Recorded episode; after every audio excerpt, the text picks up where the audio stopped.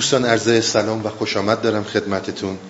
خیلی خوش آمدیم همونطور که می‌دونین در بحث عقل و خرد هستیم در دفتر چهارم مصنوی. در دو جلسه قبل مباحث مفصلی رو در رابطه با جهل و غرور جهل مرکب خدمتتون عرض کردم. جلسه قبل هم راجع به نیم عقل و کسانی که از عقلی برخوردارند اما به این عقل مفید نمیگن. من فقط یه موضوعی رو خدمتون عرض کنم. فراموش نکنید ما بحث دیگه ای رو از عقلانیت در عرفان مد نظر داریم که دنبال می‌کنیم. و الا عقل طبعات متفاوتی داره. عقل از عقل حسی شروع میشه عقل تجربی عقل استدلالی تمام اینها عقله. ولی اینها مراتب متفاوتی از عقل هستند عقل یک مرتبه عالیتری داره که این مرتبه عالیتر هم در فلسفه هم در علم و هم در عرفان مورد تایید قرار گرفته. و انسان از یک همچون استعدادی برخوردار هست که به اون عقل مفید میگن. و فراموش نکنید عقل مفید یکی از عالی ترین شکل ها و شکوفایی های خلقت هست. من ابیات رو یک بار دیگه مجدد می‌خونم خدمتتون تا اینکه عرایزم رو عرض کنم. دفتر چهارم. عاقلان باشد که او با مشعل است. او دلیل و پیشوای قافل است. پیرو نور خود است آن پیشرو. تابع خیش است آن بی خیش رو مؤمن خیش است و ایمان آورید. هم بدان نوری که جانش زو چرید. دیگری که نیم عاقل آمدو عاقلی را دیده خود داندو. دست در وی زد چکورن در دلیل تا بدو بینا شد و چست و جلیل. وان خری از عقل جو سنگی نداشت خود نبودش عقل و عاقل را گذاشت. ره نداند نه کثیر و نه قلیل. ننگش آید آمدن خلف دلیل. می رود اندر بیابان دراز گاه لنگان آیس و گاهی بتاز. شمع نه تا پیشوای خود کند. نیم شمعی نه که نوری کت کند. نیست عقلش تا دم زنده زند. نیم عقلی نه که خود مرده کند. مرده آن عاقل آید او تمام تا براید از نشیب خود به بام. عقل کامل نیست خود را مرده کن در پناه عاقلی زنده سخن. زنده نی تا همدم عیسی بود. مردنی تا دمگه عیسی شود. جان کورش گام هر سو می نهد. عاقبت نجهد ولی بر می جهد. خب ما صحبتمون به اینجا رسید که مرحله وجود داره به نام عقل مفید. من قبل از اینکه راجع به عقل مفید صحبت کنم به این بیت توجهی داشته باشین که من خدمتتون ارز کنم. مؤمن خیش است و ایمان آورید. یعنی ایمان داره به خودش مطمئن به خودش و ایمان آورده به خودش. ببینید در بسیاری از موارد تصور ما اینه که عقل و خرد یعنی اگر من بدونم که فرزن فلان ابر یا فلان جرقه رد به چه دلیلی به وجود میاد یا فلان اتم یا الکترون چه نوع حرکتی رو انجام میده به این میگن عقل به این میگن خرد. این در بحث دانشه این ربطی به عقل نداره. ما به انسانهایی که عموما مطالعه زیادی دارن میگیم عاقل اما در نظر نمی‌گیریم چطور میشه انسان راجع به همه چیز اطلاعات داشته باشه. بهش بگن عقل. اما راجع به خودش هیچی ندونه. میگه این کسیه عاقل کسیه که به جای خیلی از این اطلاعات در مرحله اول آگاه بر توانایی بینهایت خودشه. توانایی های بینهایت خودشه. یکی از نمونه های بارز عقل مفید آگاه بودن بر توانایی های مطلق و به ایمان رسیدن یعنی یقین رسیدن جایی که تردیدی درش نیست. کوچکترین تردیدی در اون نداره. این یعنی اینکه مؤمن خودشه و ایمان آورده. من نمی‌خوام وارد بحث جبر و اختیار بشم اما بسیار به این عرض من عنایت کنید. یه مثالی می‌زنم خدمتون. این مثال مثال فیلسوف هاست. عرفا هم در جای استفاده می‌کنن. شما ببینید فرض کنید که یک کوهی داریم. که اصلا فرض کنید کوه دماوند خوده این یک مرتبه فوران می‌کنه. چشمه آب گوارایی از این میاد بیرون. این چشمه جریان پیدا می‌کنه. میاد و در بستر این کوه و دشت ها بسیار جاها رو مشروب می‌کنه. و در این آبادانی که به وجود میاد شهرها به وجود میاد. تمدنها به وجود میاد. ابن سینا ها به وجود میاد. اینشتن ها به وجود میاد تو این شهرها همه اینا در این بستر آب زلالی که از این کوه اومده اتفاق میفته ما در میدان ارزشی و بیان عقل مفید و بیان اراده چون اینا به هم خیلی ربط دارن. این نکته ها رو می‌خوام خدمتتون عرض کنم. این حرکت اتفاق افتاد و این همه آبادانی شد. حالا شما فرض کنید که میرید کفاش سر کوچهتون اون جایی که جعبه گذاشته یه آقای نشسته شما کفشتون رو میدین این یه نیم تخت می‌زنه به این. و باز ما فرض رو بر این می‌گیریم. به شما میگه پنج تومن و این پنج رو که سر این نیم تخت زدن از شما می‌گیره واقعا ارزش کاریه که می‌کنه. چون امروز روز ما روی مارکت میریم جلو. خیلی پول ها رو می‌گیریم که اصلا پرداخت می‌کنیم که ارزش اونو ندارن. یا اضافه میدیم یا کم میدیم. ولی حالا ما فرض کنیم یه نیم تختی رو به کفشمون زدیم و این پنج تومن از ما گرفت و ارزش کار این آقا ارزش اون نیم تخت برای این کفش واقعا پنج تومن بود. دیگه هیچ کاری نباید بکنه.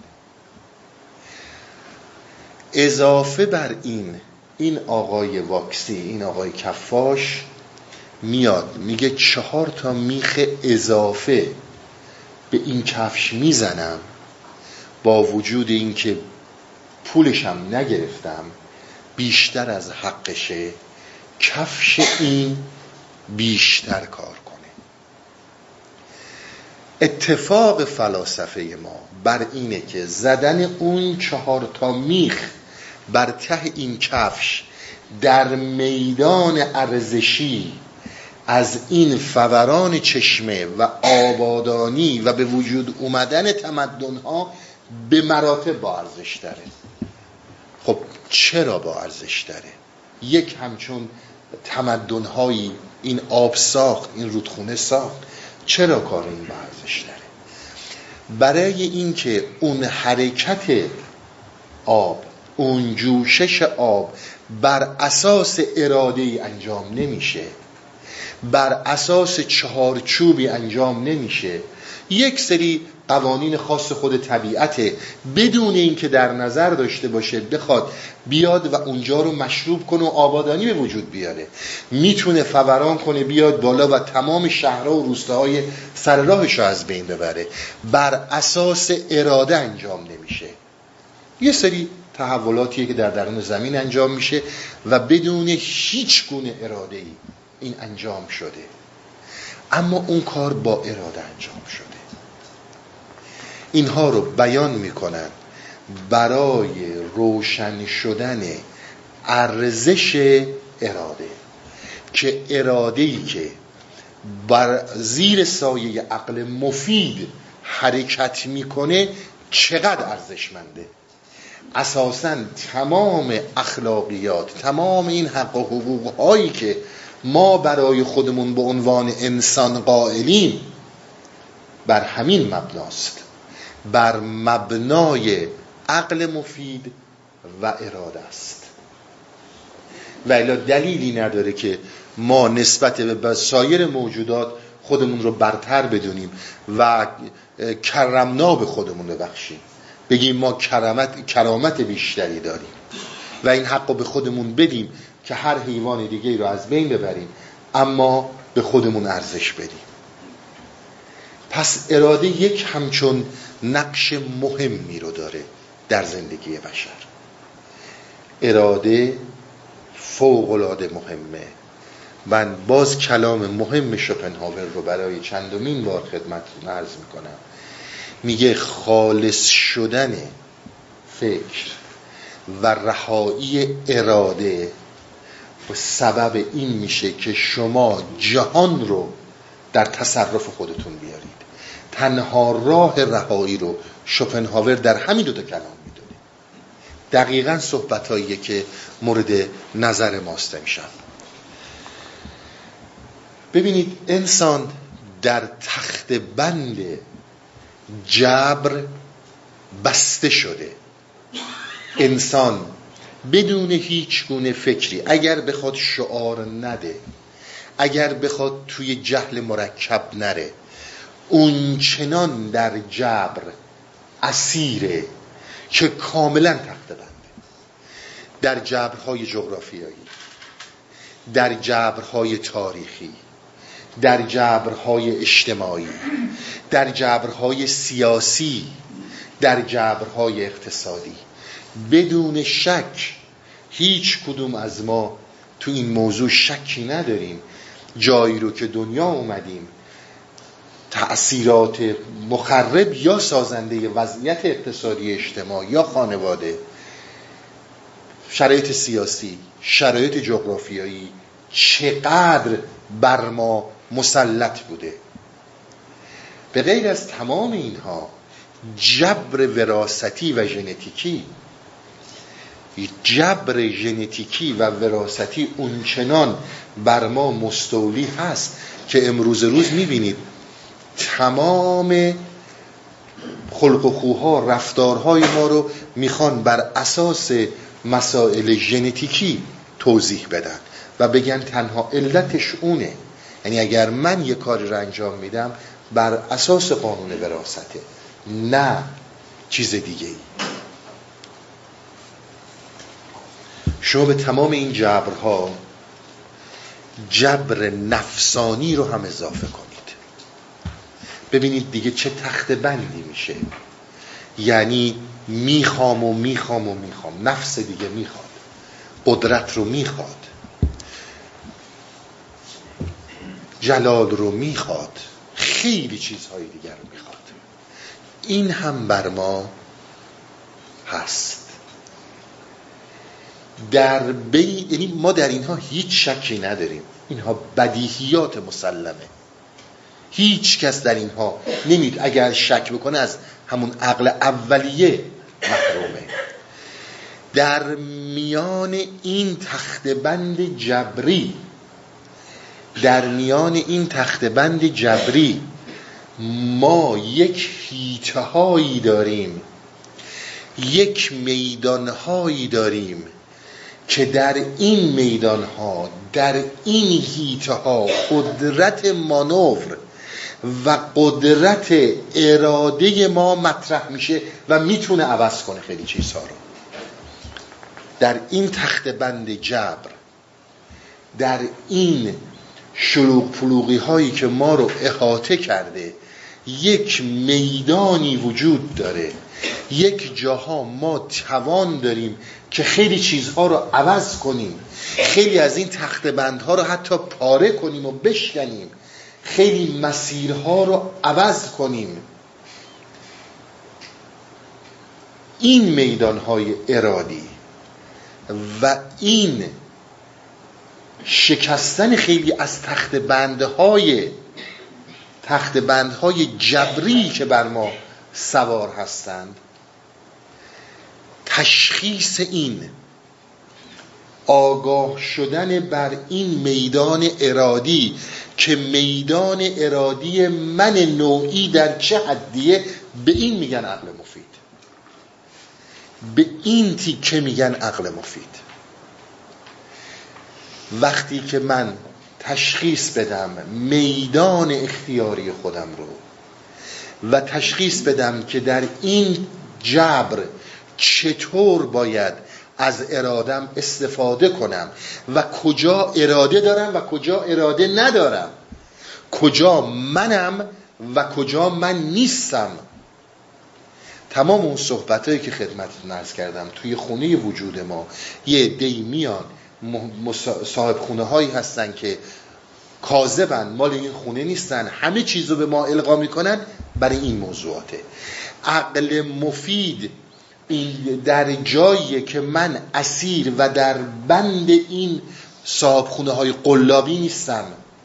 تشخیص میدم کجا حق کجا می‌تونم فعال باشم و کجا دست و بالم بسته است. تمام صحبت عقل مفید در همین نکته است. ببینید کلامی رو از اریک فروم من خدمتتون عرض می‌کنم. بسیار زیبا میگه اریک فروم. میگه که در کتاب جامعه سالم که اریک فروم رو اگر وقت داشتید از هنر عشق ورزیدن از زبان فراموش شده از جامعه سالم فوق العاده این مرد تحقیقات مهمی داره. میگه شما هرگز نمی‌تونید یک فرمولی درست کنید و انسان رو با این نسخه با این فرمول بتونید به سعادت برسونید. یک همچون اتفاقی نه در دوران من یعنی اریک فروم افتاده و نه در آینده هر چقدر علم بری جلو خواهد افتاد. اما کاری میشه کرد. و اون کار اینه که ما بیایم. میگه این کار رو نمیشه کرد چون انگیزه ها و توانایی های افراد متفاوتن. به همین صورتی که من دارم خدمت میگم. میدان اختیاری ما با هم دیگه فوق العاده متفاوته. بسیاری از ماها مجالی برای اشتباه نداریم. ولی بسیاری دارند. توانایی های ما انگیزه های ما متفاوته. به همین خاطر شما یه فرمول نمی‌تونید بعد میگه فقط شما یک کار می‌تونید بکنید. می‌تونید آگاه کنید انسان رو بر خودش بر خودش و تواناییهاش آگاه کنید. وقتی خودش رو بر آگاهیاش توا... بر تواناییاش آگاه کردید این راه خودش رو پیدا می‌کنه. این مسیر سعادت خودش رو میره. آن کس که بداند و نداند که بداند بیدار کنش تا که همی خفته نماند. تمام این صحبت ها در زیر یک چتره. شما امروز روز ممکنه شما الان من بگید که خب آقا این که من میدان اختیاری خودم رو پیدا کنم خب با چه بکنم؟ این میدان اختیاری خودم رو پیدا کردن یعنی چی؟ چجور تشخیص بدم چی جبره چی اختیاره؟ یه سری جبرها رو تشخیص میدیم. اصلا احتیاجی به عقل نداره. بسیار بیماری های مادر ژنتیکی. بسیار فقر های خانوادگی. به هم ریختگی های اجتماعی. اینا دیگه اصلا عقل نمی‌خواد. میبینیش مشخصه دیگه. ولی بعضی چیزها در لابلای اینها نهفته است. که ما می‌تونیم میدان اختیاری خودمون رو تشخیص بدیم. اگر میدان اختیاری خودمون رو تشخیص دادیم اون زمان می‌تونیم حرکت کنیم به سمتی که در داستان مولانا مطرح می‌کنه. سعادت رهایی عشق. می‌خوام این نکته رو خدمتتون ارز کنم که چطور ما تشخیص بدیم میدان اختیاری رو. ببینید جلسه قبل صحبت از این بود که عقل رو نماد می‌گیرن از یک مرد. شعر مولانا رو خدمتتون ارز کردم و داستانی که ارز کردم در قبل از اسلام و اینا در داستانهای یهودی ها و مسیحی ها بوده نو افلاتونی ها دانش همسر این به حساب میاد. همون آدم و حوا. اینجور نو افلاتونی ها توضیح دادن. از اینها فرزندان بینهایتی دنیا میاد. انواع و اقسام حرف علوم هنرها همه اینا از این به وجود میاد. ما انسان ها توان داریم که آشنا بشیم به وسیله این پدر و مادر آدم و حوا عقل و دانش. صاحب فرزندان بیشماری باشیم. مثل هنر مثل حرف مثل خیلی چیزای دیگه. حالا یه هنر ما نقاشی. نقاشی چون جلسه قبل خیلی تند باید زخم کم بود نقاشی ما فقط کشیدن مونالیزا منظورمون نیست منظور ما این نیست در نقاشی. این یه هنریه. جای خود داره مورد بحث ما نیست. نقاشی زندگی خودت رو خودت داری می‌کشی و این جبرها دارن می‌کشن. تمام زندگی ما همون یه نقاشیه. این نقاشیه که در بستر این اراده و جبر داره ترسیم میشه. حالا ما پیشنهادی که مولانا به ما می‌کنه و ما خدمت شما عرض می‌کنیم که آقا جان بیا بجا بیا بر این تشخیص این میدان میدان ارادی یه کار بکن. تو قدرت نقاشی رو داری تو عقل رو داری تو علم رو داری تو همه اینا رو داری. همین که عقل رو داری همه اینا رو داری. تو داری نقاشی می‌کشی. وقتی که ترسیم این آقا رو می‌کشی این انسان رو داری می‌کشی. اون چنان این رو کریه می‌کشی. هر چقدر کریهتر آدم هایی که ازشون بدتون میاد بدمون میاد. اون چنان کریه میکشیمش که دلمون خنک نمیشه. این فلانی تو هم بیا. ببین من چیزی اینجا کم نزد. تو هم به این نقشی که من کشیدم ببین می‌تونی یک جوری خرابش کنی که بدتر بشه. اون هم می‌کنه. دیگری هم میاریم دیگری هم میاریم. یک مرتبه می‌بینیم یک آثار هنری بزرگ راجع به یه آدم در کراحت درست کردیم. همینجور می‌تونیم در زیبایی درست کنیم. هیچ فرقی نمی‌کنه. ما تمام حرفمون سر اینه که تو که وقتی می‌تونی این کار رو بکنی تویی که می‌تونی نقش ها رو خوب و بد بکشی تو که می‌تونی این برنامه ها رو داشته باشی یک بار و الا یک بار نقش خودتو بکش. خودت رو ببین. دیدن خود باعث شکوفایی این استعداد درونی میشه. ببینید به همین خاطره که این همه مولانا فریاد می‌کشه که آقا جان بیرون تو نیست. هرچی هست تو توه. یعنی این استعداد به خاطر اینکه من انسانی متوجه بیرون از خودم شدم یواش یواش این استعداد از بین رفته. یعنی ضعیف شده یعنی به خواب رفته. یعنی من دیگه چیزی به نام عقل رو نمی‌شناسم. تو وقتی که یک پارچه خودت رو دیدی بدون اینکه بترسی از خودت. همه انسان ها دروغ میگن خیلی جهان باد بگن. انسان ها درشون حسادت هست. انقدر در حرکت اخلاقی شدن نرو. تو وقتی به عقل مفید برسی خودت اخلاقی هستی. احتیاجی به اخلاق کاذب نداری. احتیاجی به اخلاق از بیرون گرفتن نداری. زمانی که این ترسیم رو از خودت تونستی بکنی که آقا جان من با این نقش این همه از این آدم کشیدم برای اینکه بهش حسود بودم. من این همه نقش از فلان آدم کشیدم برای اینکه دروغ می‌گفتم. برای اینکه اون قدرت داشت من نداشتم. برای اینکه برای اینکه برای اینکه برای خیلی چیزهایی اون زیبا بود من نبودم. احتیاجی هم نیست به هیچ کسی چیزی رو بگی. در درون خودت. خودت رو هم به هیچ عنوان و به هیچ عنوان مورد شماتت قرار نده. انسان از این مسائل درش به وجود میاد. اما فراموش نکن پاتو باید بذاری زمین. یک خطا رو هزار دلیل درست براش نیاری. دیدن میدان اختیاری حرکت میدان اختیاری در میان تخت بندهای جبرانه زندگی عقل مفیده. به این میگن عقل مفید. این گفته من نیست. اریک فروم به قول خود غربی ها معلم اول آخر انسانشناسی بود. این همون اون جاییه که وارد جهل مرکب میشی. دعا نداره. جادو جنبل نداره. راهیه که باید خودت تو این مسیر حرکت کنی.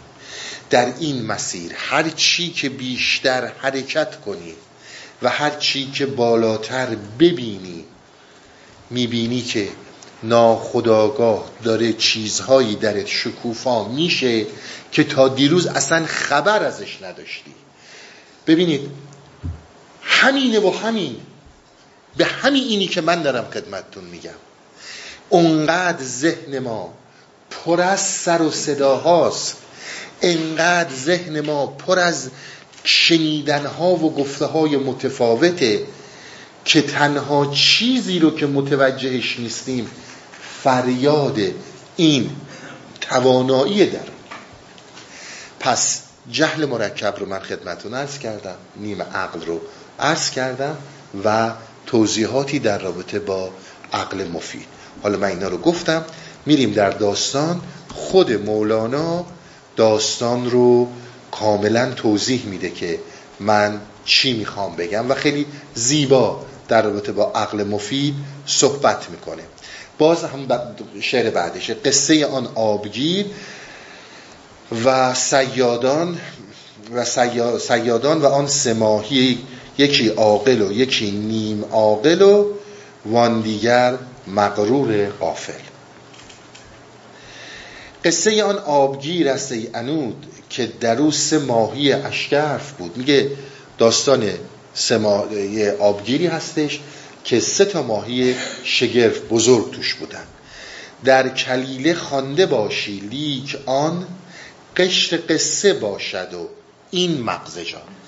در کلیله و دمنه در کلیله در قسمت اسد و صور این داستان اومده. این داستان به انضمام یه مقداری تفصیلات اومده میگه این ظاهر اون داستانه. این و من دارم مغز این داستان رو بیان می‌کنم. چند سیادی سوی آن آبگیر برگذشتند و بدیدند آن زمیر میگه چند تا سیاد از اون آبگیر گذشتن اون زمیر زمیر یعنی نهان پنهان درون. اون درون آب رو دیدن و ماهیا رو دیدن. پس شتابیدند تا دام آورند. ماهیان واقف شدند و هوشمند. اینا تصمیم گرفتن برن دام بیارن. ماهیا هم دوزاریشون افتاد. فهمیدن که این می‌خواد ما سیادا می‌خوان اینا رو شکار کنن. آنکه عاقل بود عزم راه کرد. عزم راه مشکل ناخواه کرد. اون نماد گرفته شد نماد گرفته که ماهی که از این برکه داره حرکت می‌کنه و میره این عقل کامل داره. عزم راه ناخواه کرد. بریدن از عادات. حرکت کردن در مسیرهایی که زیاد باهاشون آشنایی نداریم چیزای خواستنی نیستن. اما کسی که از یک عقل قدرتمندی برخورداره به جایی که می‌رسه روش پایداری می‌کنه. پایداری در این مسیر باعث میشه که از اون برکه بره. گفت با اینها ندارم مشورت که یقین سستم کنند از مقدرت. گفت با اینها یعنی با اون دوتا ماهی دیگه من مشورت نمی کنم چون مسلما از حرکت از قدرت مقدرت یعنی قدرت سستم می‌کنم مهر زاد و بوم بر جانشان تند کاهلی و جهلشان بر من زند. چون می‌خوان توی این برکه بمونن.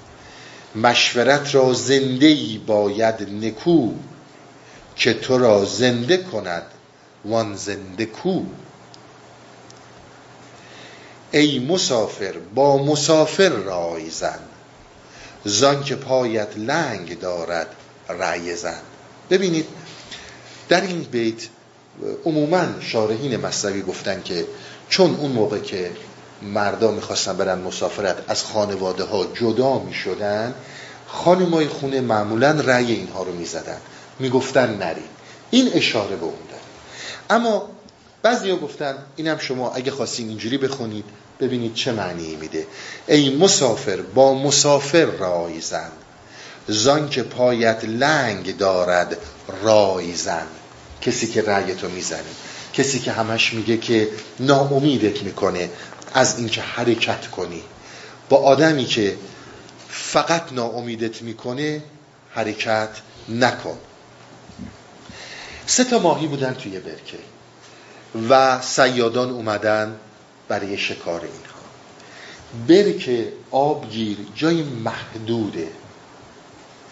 محدودیت در مصنوی همیشه نشانه نفسه.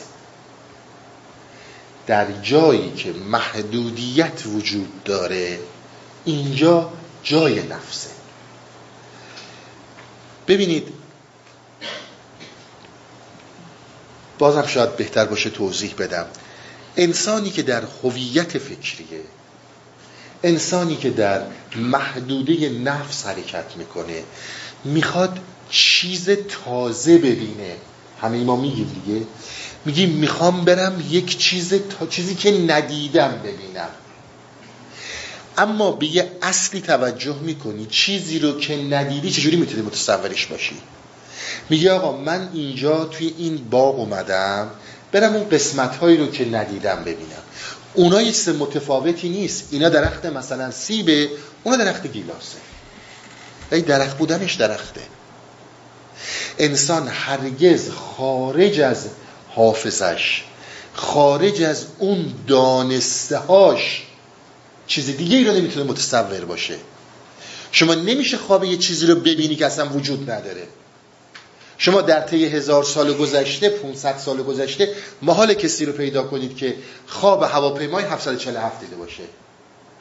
یا خواب ماشین بنز و BMW دیده باشه. آخه نمیشه. باید در محدوده حافظه این. در محدوده ذهن این بچرخه. اون جایی که ما همش در دانسته هامون سفر می‌کنیم. فقط در دانسته هامون میریم به این میگن برکه. یعنی منظور از نفس و منظور از هویت فکری همینیه که من خدمتتون عرض می‌کنه در این محدوده دانستنی ها چیزی که دانش چیزایی که محدوده و در این حافظه انسان خطر احساس کرده. سیاد نماد خطره. خطری که می‌خواد حیات تو رو از تو بگیره. وجود اصلی تو رو از تو بگیره. و بسیار جالبه که توی انسانی یعنی همون ماهی ها متوجه این هستن که خطر برای جونشون اومده. بسیار نکته مهم ها این که عرض می‌کردم میگه آقا نادانی جرمه نمی‌دونم میگی نمی‌دونستم جرمه اینا منظور ماست. ولی نه که انسان که همیشه نمی‌دونه که. ماهیا واقف به این هستن که خطر اومده. سیاد اومده و قرار اینها رو بگن با توجه به وقوفشون عکس هایی که نشون میدن فوق العاده مهمه اون کسی که دارای عقل مفیده یعنی اون ماهی رو که نماد گرفته. عرض کردم تخت بند جبر رو تشخیص میده. محدوده اراده رو تشخیص میده. می‌دونه میدان ارادیش چیه.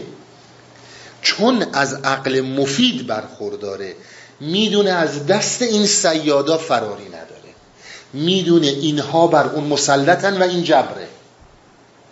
بسیار نکته مهم ها. این اینها رو شما در زندگی خودمون هر کدوممون مثل یه فرمول بذاریم ببینیم در خیلی جاها چجور برای ما کارگشایی می‌کنه. می‌بینه که این ماهی عاقل متوجه شده که اینا می‌خوان بگیرنش به هیچ عنوان هم زورش به اینا نخواهد رسید. اینها بر اساس قانون جبر بر این حاکمن.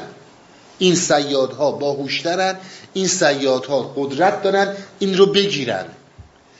بلا فاصله تشخیص میده که باید عزم سفر کنه. باید از اینجا بره. اگر بمونه نابود میشه. اگر بمونه شیرمردی ها و شعارهای علکیه. تومه قضای سیاداست. تشخیص در عقل مفید که در این محدوده از دست من کاری بر نمیاد. و شما خضوع رو شما بسیار عنایت کنید. این نکته ای رو که عرض می‌کنم. عقل مفید دو بال اساسی داره. عقل مفید دو بال اساسی داره. و کسانی که از عقل مفید برخوردارند صد درصد این دو بال رو در اینها می‌بینید. یکیش اراده است که خدمتون ارز کردم دومیش خلاقیته خلاقیت این که در اون دقیقه 90 چه باید بکنم؟ خلاق بودن از نشونه های عقل مفیده. در جهل مرکب ما همش میشینیم که به ما بگن در عقل مفید ما این که اراده می‌کنیم.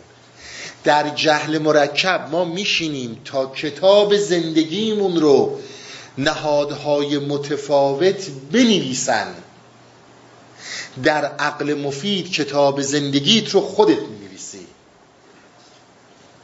اینها نکته های فوق العاده مهمیه.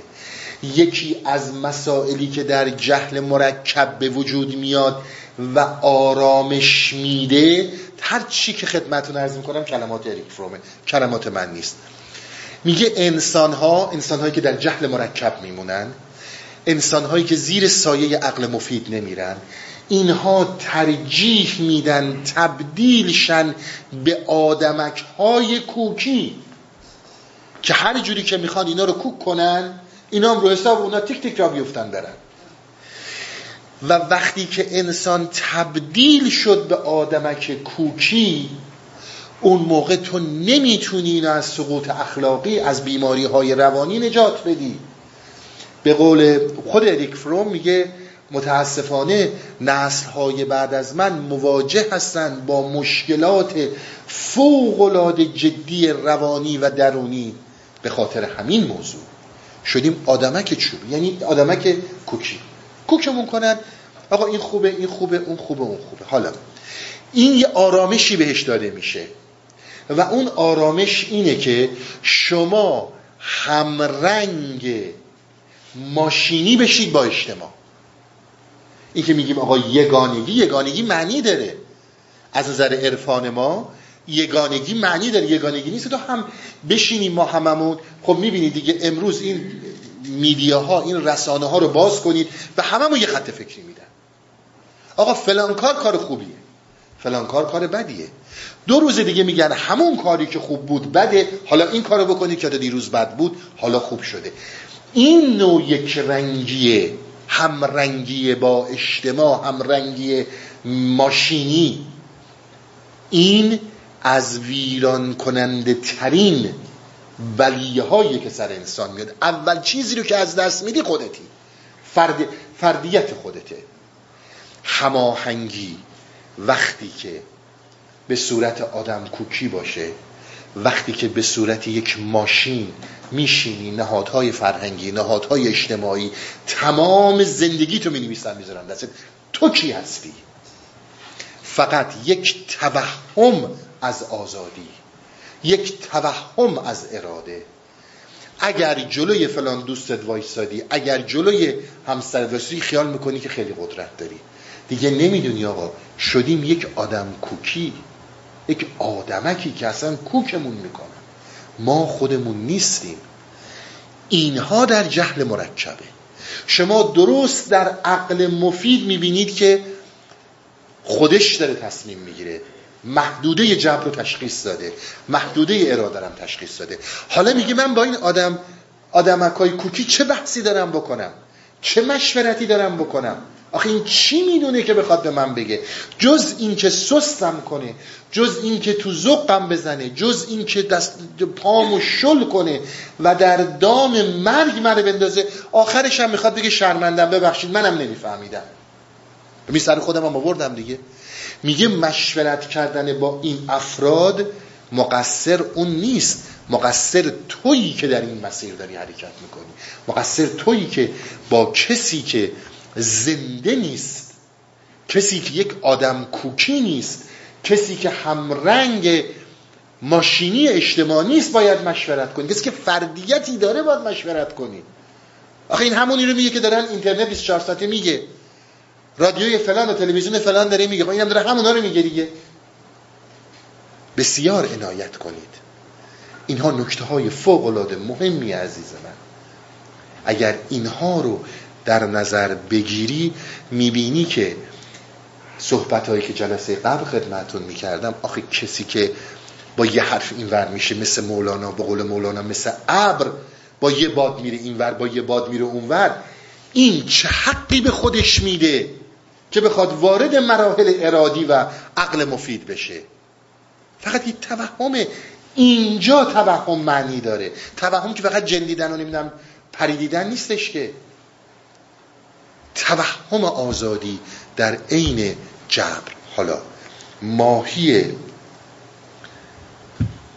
این برکه این رو تشخیص داد و گفتش که من با این دوتا ماهی دیگه مشورت نمی بریم برکو بیایم بقیه ریز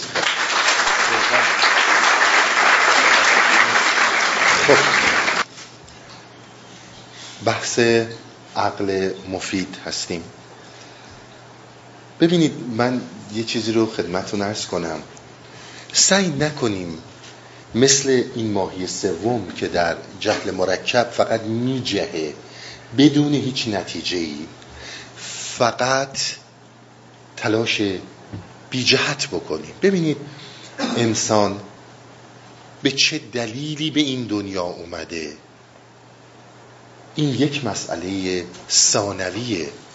حالا اگر به قول این تئوری های امروزی میمون بودیم و از رو درخت اومدیم پایین و یا اگر بر اساس داستان های دینی از آدم و حوا اومدیم در اصل داستان اینه که اینجاییم. همین اریک فروم بسیار زیبا از یک قبیله در بیش از 5000 سال پیش کلامی رو نقل می‌کنه که میگه من به شما یعنی خدا من به شما زندگی و مرگ رو پیشنهاد کردم. من به شما شکر و نفرین رو پیشنهاد کردم. شماها زندگی رو انتخاب کردین. پس زندگی کنید. این خیلی نکته مهمیه. شما فکر می‌کنید ما بریم به این نتیجه برسیم که آقا علت خلقت بشر اصلا چی بوده؟ بشر از کجا اومده؟ چی بوده؟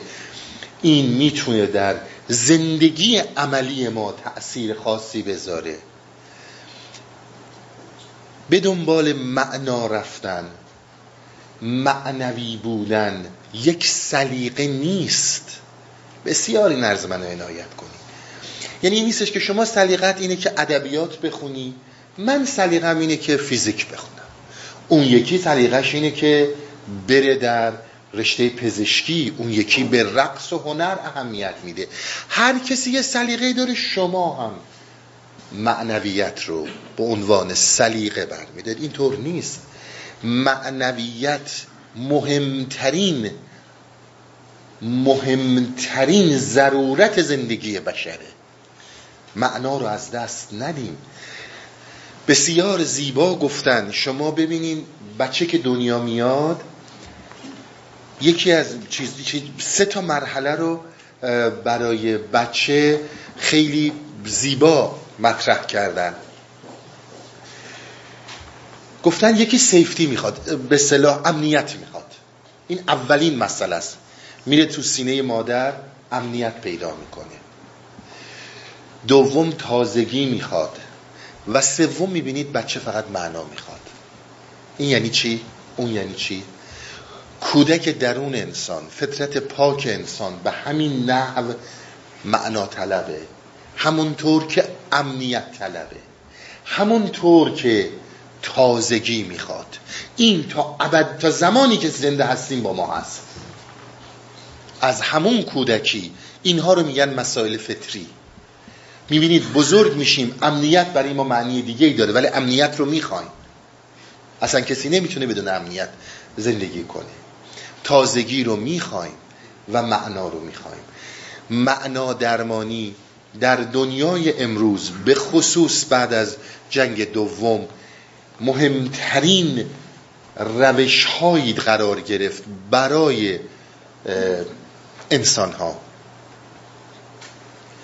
بدین معنی که انسان زمانی که بیفته در میدان لذاعز تو فقط اومدی اینجا لذت ببری.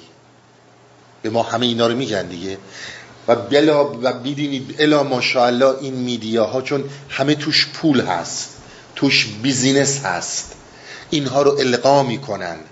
لذت ببر. بابا این عقل مفید که هیچی نیم عقلت هم داره می‌گیره. در لذت سایه درد باهاش میاد تو. هیچ انسانی روی این زمین نیومده که علم و ناراحتی و درد رو نچشیده باشه. و اتفاقا رنج در مسیرهای زندگی مهمترین پویایی معناست. خب به خاطر همینه که می‌بینید بیش از 300 میلیون 400 میلیون این صحبت های خود سیستم های جهان می‌کنن نه حرفای برید رو همین رسانه ها ببینید نه هست یا نه. این بیماری های روانی ناهنجاری های روانی مال فقر و گشنگی نیست فقط. اتفاقا پولدارا خیلی بیشتر دارن. اینا خیلی نکته های مهمیه. در معنا رفتن به معنی یک سلیقه نیست. ما یاد می‌گیریم که فقط دیگری رو مسخره کنیم. ببینید یه نکته رو توجه کنید. ما میام میشینم میگم که آقا جان برای چی این آدم رو دوست داری؟ حالا این آدم یه قدیس دینیه. این آدم بیایم بگیم یه پاپه یه اسقفه یه کاتولی هر چی. آقا اینها به خاطر بیعقلی های ماست به خاطر جهل ماست به خاطر فلان و اینا. و الا انسان عاقل این کارها رو نمی‌کنه. ما همه یکی هستیم. این شعارا همه هست دیگه. ولی همین مای آدم همین منی که اینو میگم تو همین سرمایه تورنتو ساعت ها وای میسم تا فلان هنر پیشه تا فلان بسکتبالیست رد بشه بلکه افتخار این بیفته که گوشه چشمشو ببینم. خب فرق این با این چیه؟ عنایت کنید در جهل مرکب نباید موند. در عقل مفید هم که ما ازش صحبت می‌کنیم از بیرون اتفاقی نمیفته من انسانی تا مطلقا خودم رو نبینم یک پارچه با نقاط ضعفم و نقاط قوتم با خطاهام و درستیهام. اونجوری که هستم این استعداد درونی شکوفا نخواهد شد. شما فکر می‌کنید میشه؟ من بارها عرض کردم فقط ما نظرمون رو میگیم. برید ولی می‌بینید باز به کلام مولانا برمیگردیم. باید خودت رو ببینی. و بر اساس تعالیم مولانا وقتی که خودش رو دید انسان درد رو واقعا به طور جدی تشخیص داد اون موقع حرکت می‌کنه به سمت درمان. این هم فطریه. بر اساس اون مسئله خواستن امنیت بر اساس خواستن تازگی این یک جوششیه که در درون به وجود میاد. هیچ راهی هم از نظر ما و بر اساس تعالیم مولانا راه دیگه ای و چیز مسیر دیگه ای رو نخواهد داشت. من خواستم که برم توی بقیه مطالب عقل مفید و داستان رو ادامه بدم. اما حقیقتش یک قطعه ای هست از دفتر دوم مصنوی. این رو من خدمتتون می‌خونم در رابطه با صحبت هایی که کردم. شما ببینید این چقدر می‌تونه راهگشا باشه. عقل مفید یک جریان فطری در انسان و وصل به الوهیت عقل مفید پایه که وقتی بر اونجا رفتیم مرحله بعد از اون دیگه این عقل رو میندازی و عشق حکومت می‌کنه بر تو. ولی عزیز من باید به این عقل رسید تا زمانی که ثبات و پایداری درت نیست. این حملات متفاوت فکر زیر و رود داره می‌کنه معجزه نمیشه. اگر در معنای حرکت کردی و اون معنا برای توی انسانی اثر داشت پایداری کن. حالا اینو ببینید مولانا چی میگه؟ دوباره داستان انشالله از هفته بعد. ادامه میدیم با هم. این صدا در کوه دلها بانگ کیست؟ گه پر است از بانگ این کوه گه توهیست این رو حتما صدا بخونید صدا نخونید. صدا یعنی زمانی که صدای من میره. وقتی پژواکش بر میگرده دیدیم وقتی میگی تو کوه میگین تو میگه تو اون تویی که از کوه برمیگرده اون پژواکه. به اون میگن صدا. به همین خاطر اینو صدا بخونید نه صدا. این صدا در کوه دلها بانگ کیست؟ میگه یک زمانی تو داری خودت رو پر می‌بینی. عنایت کنید. صدا عرض کردم. یعنی تو از یک اقلانیتی برخورداری و در این کوه دلت صدایی از تو میره و صدایی برمیگرده. پژواکی داره برمیگرده. یه موقع کاملا در وجود تنین میاندازه. یه موقع هم اصلا انگار خبری نیست. هر کجا هست او حکیم است اوستاد بانگ او زین کوه دل خالی مباد. حالا. هست کو که آوا مسنا می کند. هست کو که آواز ستا می کند. میگه شما یک زمانی توی یک کوهی میرین یه آوایی میدین یه صدایی می‌دید مسندو یعنی یک بار به برمیگردونه. میگی تو میگه تو. مسنا می‌کنه یا تو تو می‌کنه. یه جای دیگه توی یه کوهی میرین حالا کوههای متفاوتیه. یک کلام میگی تو میگه تو تو تو تو. آوا رو ستا می‌کنه. صدا رو چندین و چند بار بر میگردونه میرهاند کوه از آن آواز و قال. این نقطش اشتباهه. صد هزاران چشمه آب زلال میگه در این کوه وقتی که صدا میاد در این کوه وقتی که صدا بلند میشه از دل کوه صد چشمه آب حرکت می‌کنه حالا این یعنی چی؟ یعنی شما ببینید مولانا انقدر بی اطلاع بوده که نمی‌دونسته که صدا در کوه آخه چشمه آب به وجود نمیاره. این چقدر ظریف این موضوع رو بیان کرده. میگه که این صدایی که در کوه هست این صدا صدای همون رعده. رد که در کوه میاد بعد رد و برق میشه بارون میاد. این بارون هایی که میاد توی این کوه میره زیر زمین. آبهای زیر زمینی میشه صدها چشمه زلال حرکت میده میاد. پس این که صدا کوه باعث چشمه آب میشه اینه. چون ز کوه آن لطف بیرون می‌شود آبها در چشمه ها خون می‌شود. یا حالا فرض کنید که این سر صدا تو کوه نشه. بارون نیاد. کوه ها همه چشمهاش خون میشه. یه نکته رو می‌خواد بیان کنه. شما زمانی که در پناه این عقل مفید قرار می‌گیرید گویی مطلقا در لطف خداوند قرار گرفتید.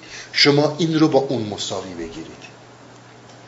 یعنی در پناه عقل مفید در زیر نور عقل مفید حرکت کردن دقیقا در حالتیه که شما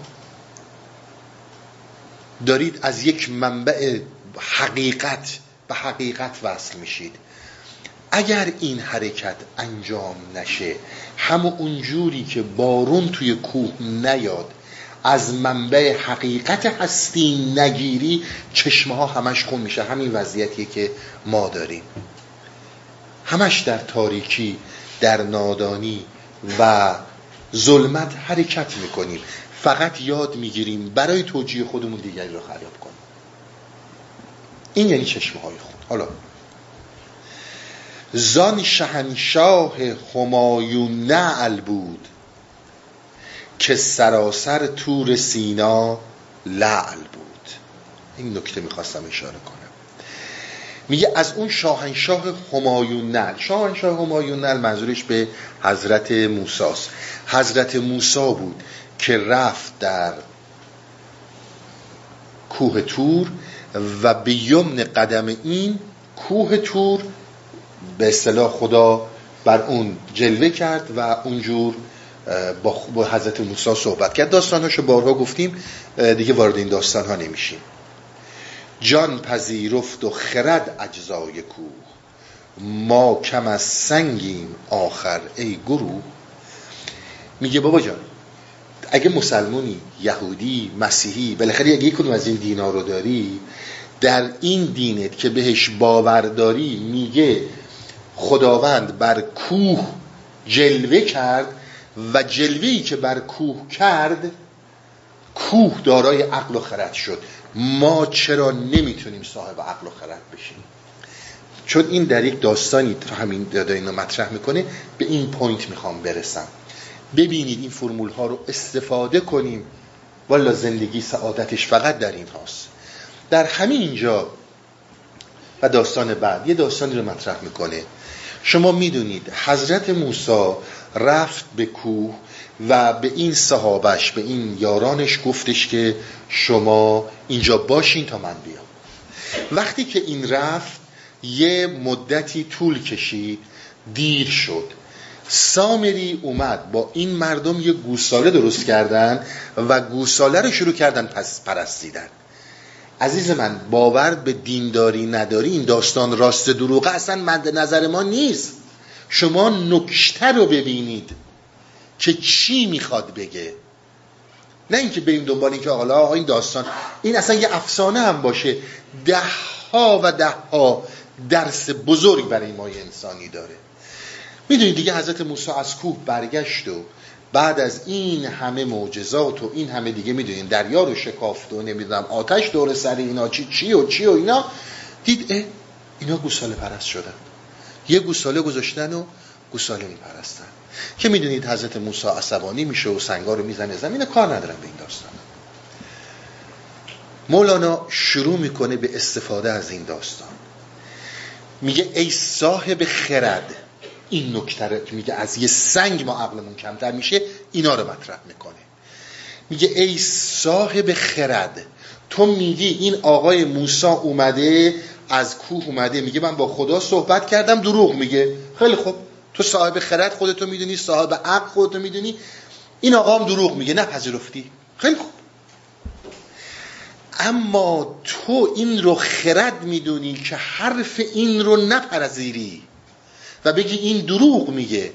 اما بری یه ذره گوساله با یه چه طلای دست خود درست کنی و اونو بپرستی بگی این آفریننده منه. ببینید ما به کجا می‌رسیم. نیت می‌کنین نکته رو؟ من برم حرف این آقا رو قبول ندارم. درسته؟ آقا باور نمی‌کنم. من خردمندم. اما میرم و گوساله رو درست می‌کنم میپرستم.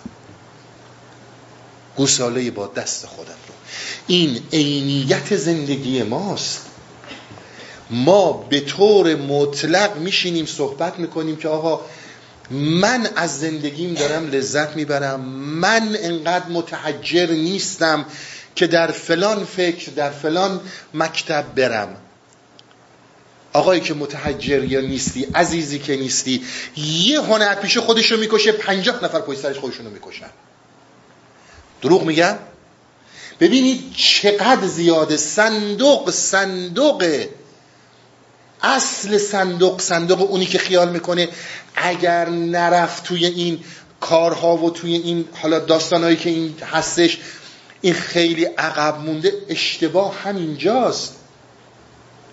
تو برای اینکه یه چشم یه گوشه چشم یه آقایی بندازه که مثلا میگن آدم مهمیه حالا مثلا هالیوود بزرگش می‌کنه خب برای آدم های عوام هم اینها بزرگ هستن. یا فلان گروه ورزشی یه گوشه چشم بهت بندازه صد جور می‌خوای بیای پوز بدی.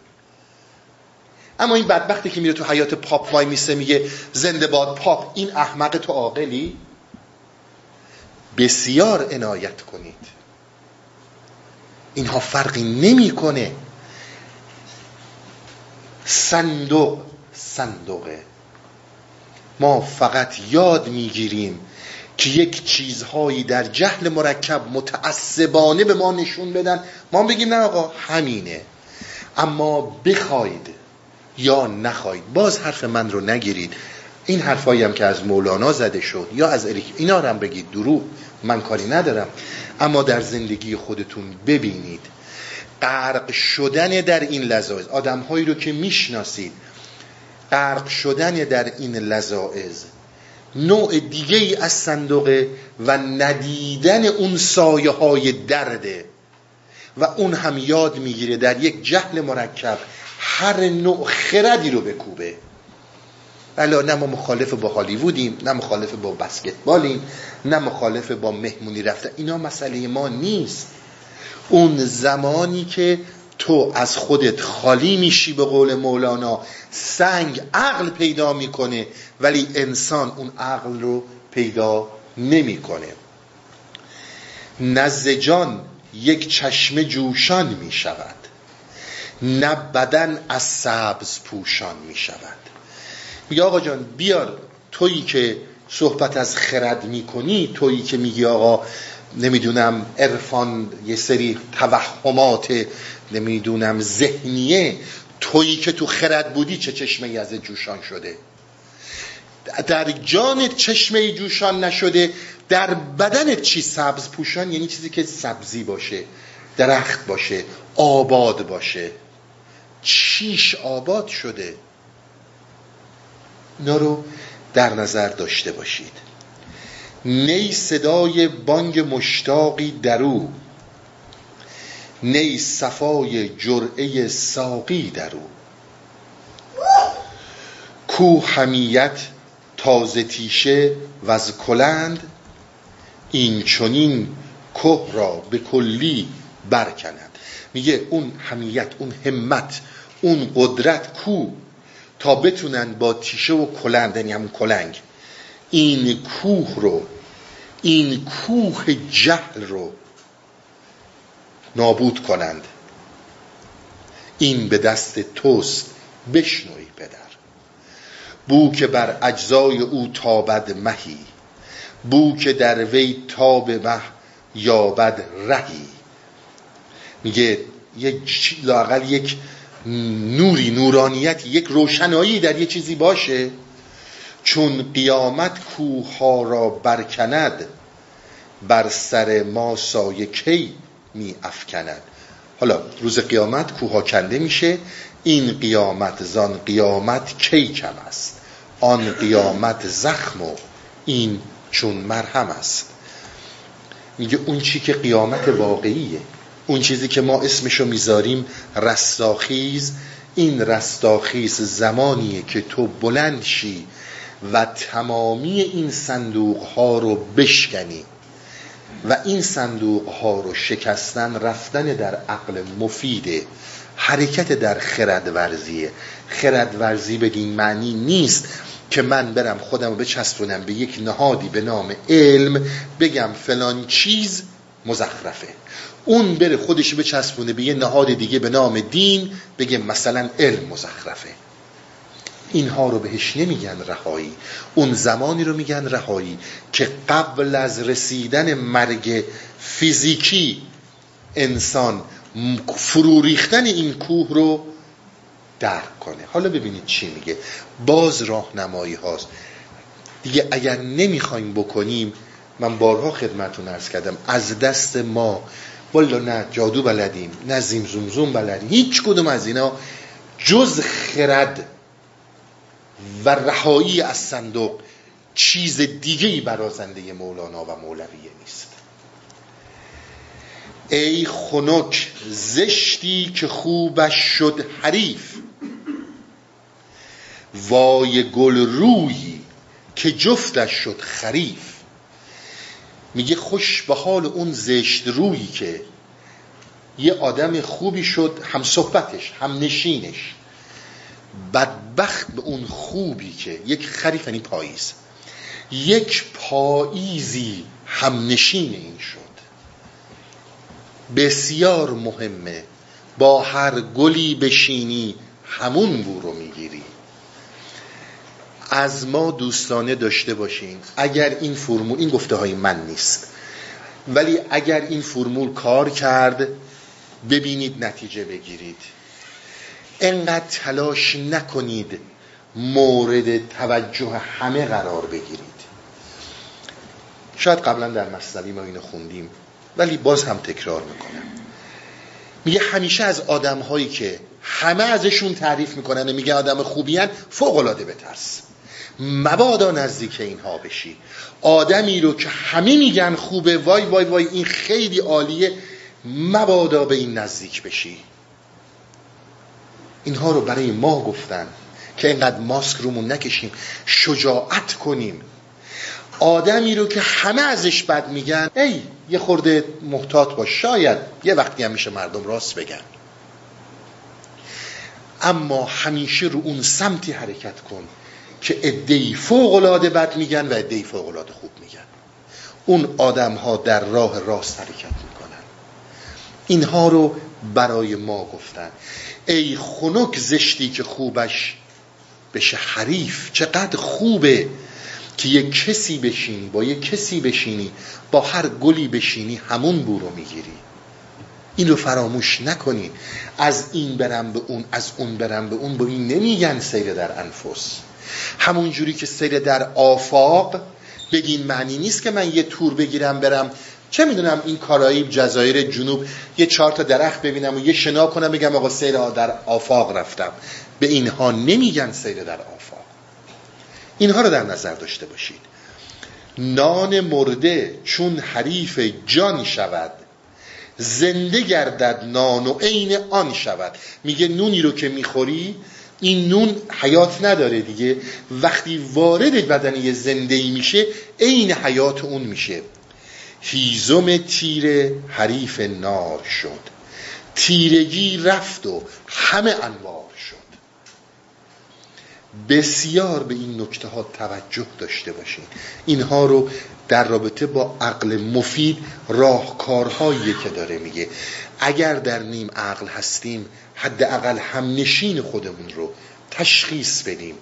حریف کسی که مورد حرفمونه هم صحبتمونه. اینها رو داشته باشیم.